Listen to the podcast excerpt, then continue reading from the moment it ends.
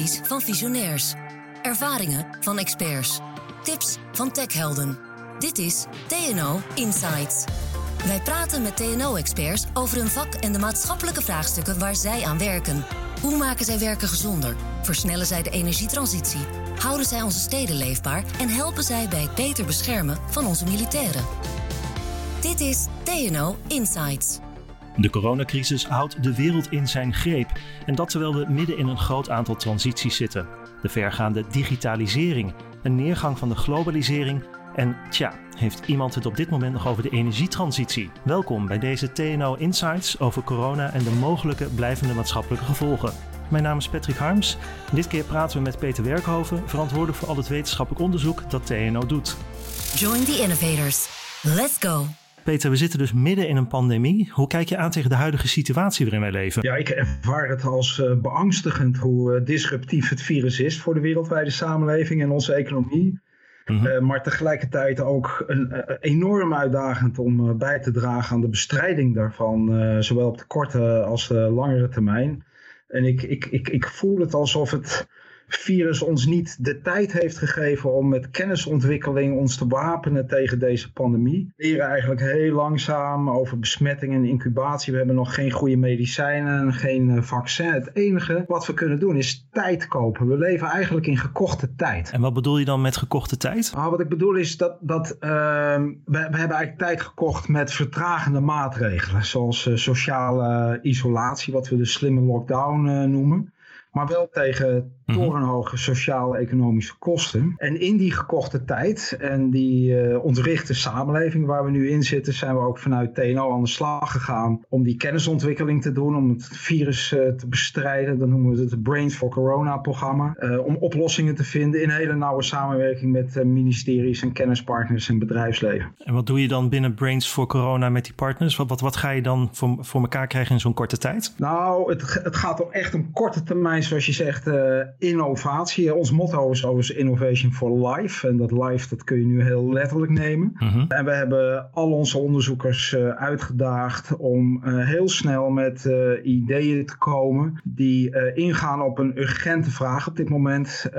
en die, die binnen 1, 2 maanden tot concrete bijdrage aan die crisis leiden. En dat is niet zo moeilijk, want onze onderzoekers draaien van nature al in de oplossingsmodus. Hè, in het toegepaste onderzoeksinstituut. En, en wat, wat voor uh, mooie concrete projecten lopen er dan? Nou ja, bij elkaar ruim twintig, maar even een paar voorbeelden. Er is een uh, nu een operationeel en expertpanel samen met uh, Eindhoven en Royal Haskoning op het gebied van luchtbehandelings- en klimaatsystemen. Waarmee we de inrichting van tijdelijke IC's willen, willen verbeteren met onze adviezen. We hebben ook een, een How Am I app uh, in het leven geroepen. Die draait nu om te leren wat mensen thuis ervaren. En uit te wisselen hoe verkrachtig medewerkers zijn. En welke maatregelen bedrijven eigenlijk nemen. Dus we, we, horen dat, maar wisselen tegelijkertijd best practices uit. Um, een, nog eentje die ik heel interessant vind is de, de, vele contactmomenten die mensen ervaren op dit moment bij het winkelen. En kun je dat terugbrengen, want dat is risicovol. Een logistieke tool, Papi, die we, noemen we dat. En dat gaat eigenlijk over een wijkhub uh, voor het bestellen en afhalen van boodschappen. Maar waarmee, waarmee we die contactmomenten terugbrengen tijdens dat winkelen. En het is heel efficiënt om die bestellingen voor één persoon vanuit al die winkels uh, te bundelen, uh, dat naar één centrale locatie in een wijk te brengen en het van daaruit gecoördineerd, gebundeld naar die uh, consument of die burger te brengen. En daarmee ga je van heel veel maal heel veel naar heel veel plus heel veel. En dat is een enorme reductie in het aantal contactmomenten. Ja, helder. En, en misschien als laatste voorbeeld, je vroeg daarna, uh, is toch ook uh, het vereenvoudigen van coronatesten een hele belangrijke om dat protocol te vereenvoudigen.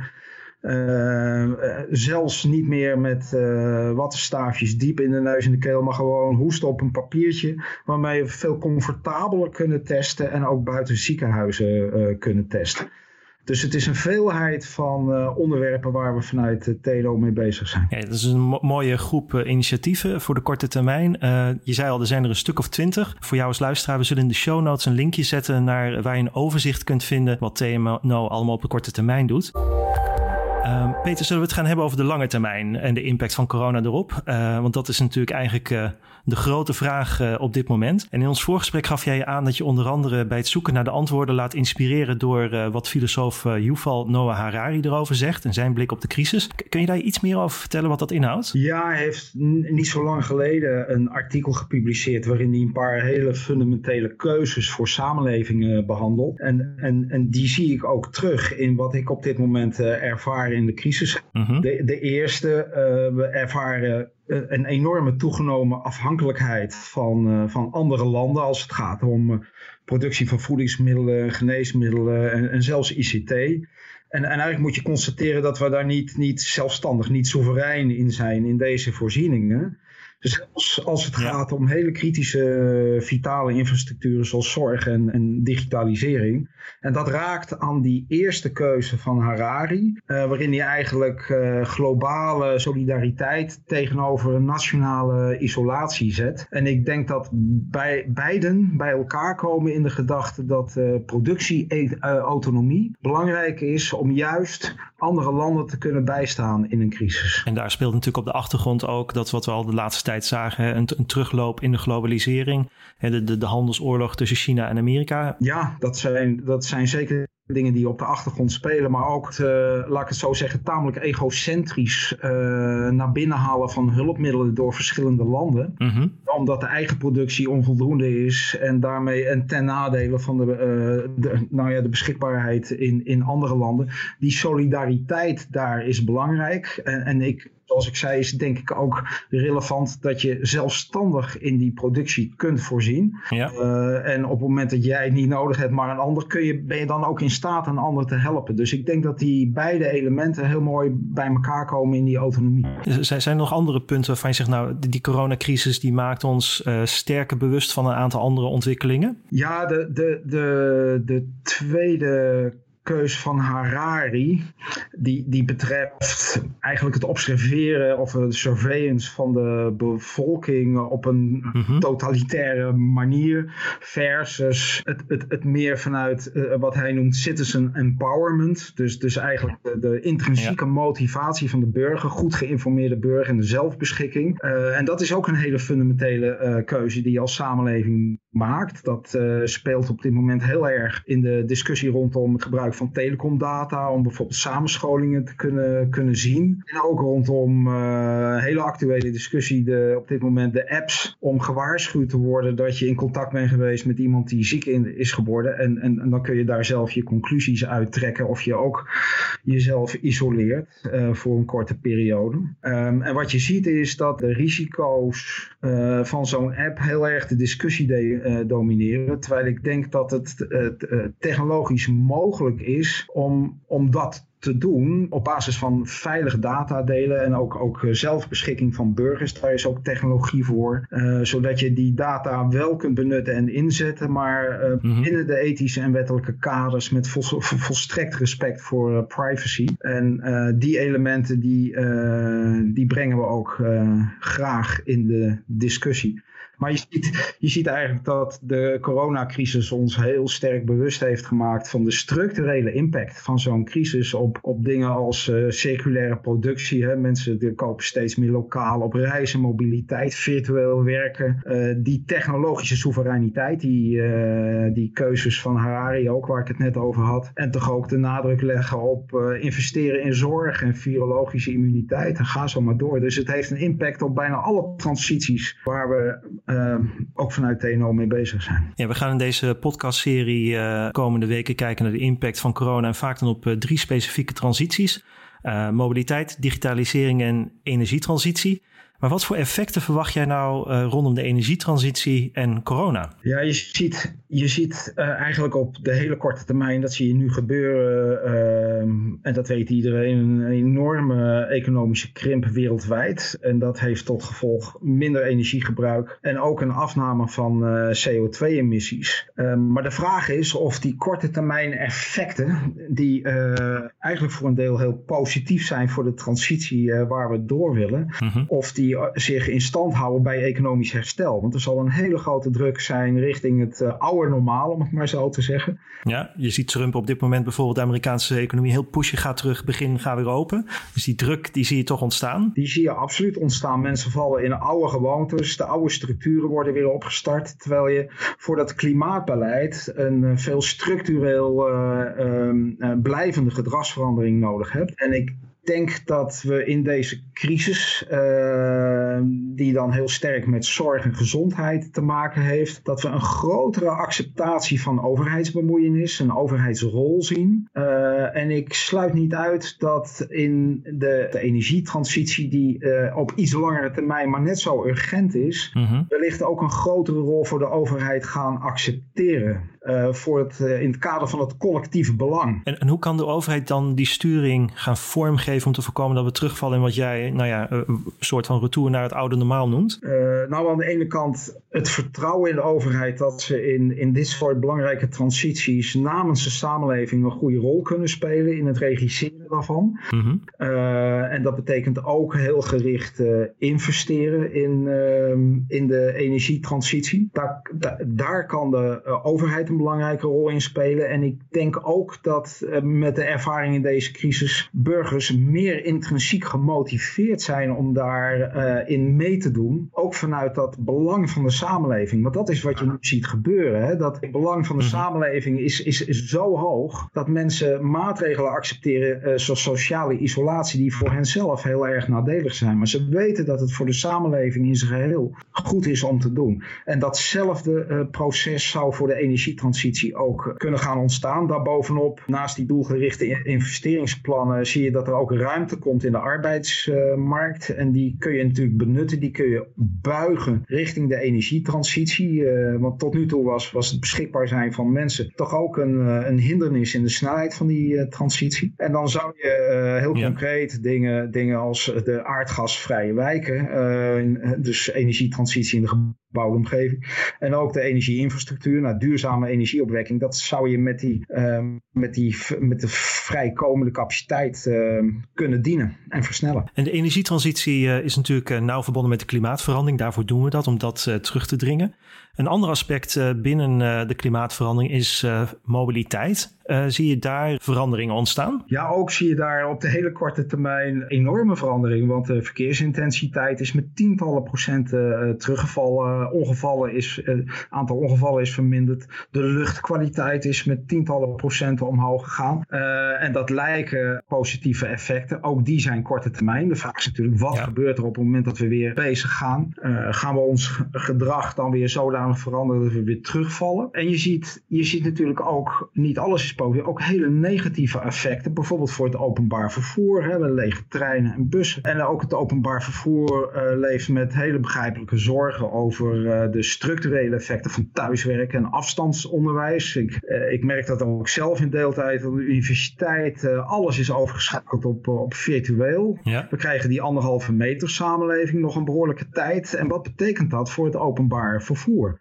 En uh, ja, we zijn massaal overgestapt uh, op virtueel en thuiswerken. Thuisbezorgen wordt omarmd. Uh, zelfs restaurants merken dat. Logistieke processen veranderen.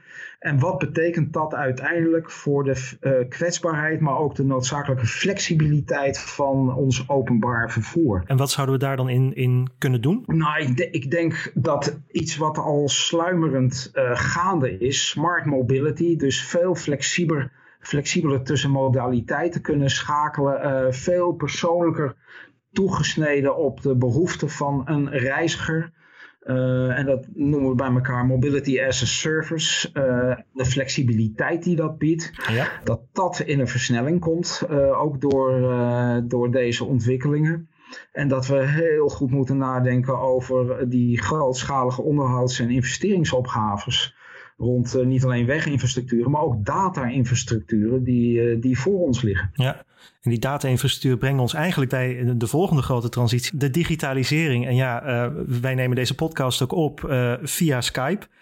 jij zit van 100 kilometer bij mij vandaan, dus Skype is bijna de standaard manier van werken geworden. Zijn er ook uitdagingen die we dankzij corona gaan oplossen? Ja, niet alleen gaan, maar moeten oplossen. wat je ziet is... Um, dat, dat we eigenlijk zijn, beter en meer zijn gaan nadenken over de noodzaak van uh, fysiek contact en reizen in, in, in zulke contexten. Mhm. Bedrijfsleven en wetenschap, daar spelen die discussies. En, en gek genoeg, ik kan me herinneren uh, dat uh, zelfs al in de jaren tachtig er rapporten werden geschreven over telewerken en dat dat met jaar of vijf, zes toen gedacht zou leiden tot de helft van de bevolking die thuis aan het werken was. Nou, dat, dat, dat is eigenlijk nooit ontstaan. Ehm, mhm. We zien nu dat die eh, inmiddels veel betere digitalisering en gemedieerde communicatie via Skype en dat soort dingen, eigenlijk de hele economie en het onderwijs draaiend houden. Dus het is cruciaal. Aan de andere kant confronteert het in ieder geval mij en ik denk vele mensen toch ook wel met de onvolkomenheden. Want uh, ja, als je zit te Skype, je, je, je kijkt volkomen langs uh, elkaar heen, de boven, de onder. Uh, er is geen mogelijkheid tot, tot een aanraking. Uh, de kwaliteit is heel laag, dus die, die subtiele ja. non-verbale messages die in gezichten te lezen zijn, komen allemaal niet door. dus er is nog heel veel te verbeteren. En, en ja. ik, ja, een heel interessant vraagstuk vind ik, ook in relatie weer tot die energietransitie. Uh, we, kunnen uh, energiebesparingen doen door minder te reizen. Maar als we daarentegen veel meer van ICT gebruik gaan maken, ook dat is een energiepost. Want uh, er zijn een paar jaar geleden al schattingen gemaakt dat een e-mail versturen al gauw 4 gram CO2 is. Dan heb je het over 25 e-mails per 1 kilometer in een dieselauto. Hè? Dus dat moet je goed naast elkaar leggen. Ja, en, en, en sociale, sociale impact uh, die je van digitalisering ziet. Wat zie je daar gebeuren? Dat is, dat is een hele belangrijke ook om te constateren. Je, je, op dit moment de effect op de samenleving, de kansenongelijkheid, is een grote discussie mensen die minder toegang hebben tot digitale middelen, bepaalde groepen kinderen in relatie tot onderwijs, die komen op achterstand te staan. Dus, dus uh, ook daar moeten we heel goed naar kijken om, om, om de hele samenleving daarin uh, mee te nemen. Dus ik, ik, ik vind wat digitalisering betreft, vind ik het eigenlijk fascinerend uh, om te zien hoe in enkele weken in die zakelijke context dan het, het nieuwe werken eigenlijk het oude werken is mhm. geworden. Hey, de komende weken gaan we hier dieper op in op deze punten. Um, ik wil eigenlijk naar ons laatste punt toe, namelijk ja, en hoe, dat is eigenlijk onvermijdelijk uh, in deze tijden de gezondheidszorg. Verwacht je daar? Ja, ook, ook, ook, daar weer een, een korte termijn. Hè. De druk op de zorg op dit moment is, is, is gigantisch. Dat zien we, dat ervaren we, dat voelen we allemaal. En dat blijft voorlopig ook nog wel even totdat er een vaccin is enerzijds natuurlijk de coronapatiënten, maar aan de andere kant is er ook inhaalzorg nodig. Er heeft een mhm. verdringing plaatsgevonden, uh, achterstand is ontstaan. Mensen die zelf hun zorghulp even hebben uitgesteld. Ja. Dus totdat er een vaccin is, zullen we die druk op de zorg nog wel heel erg uh, hoog zien.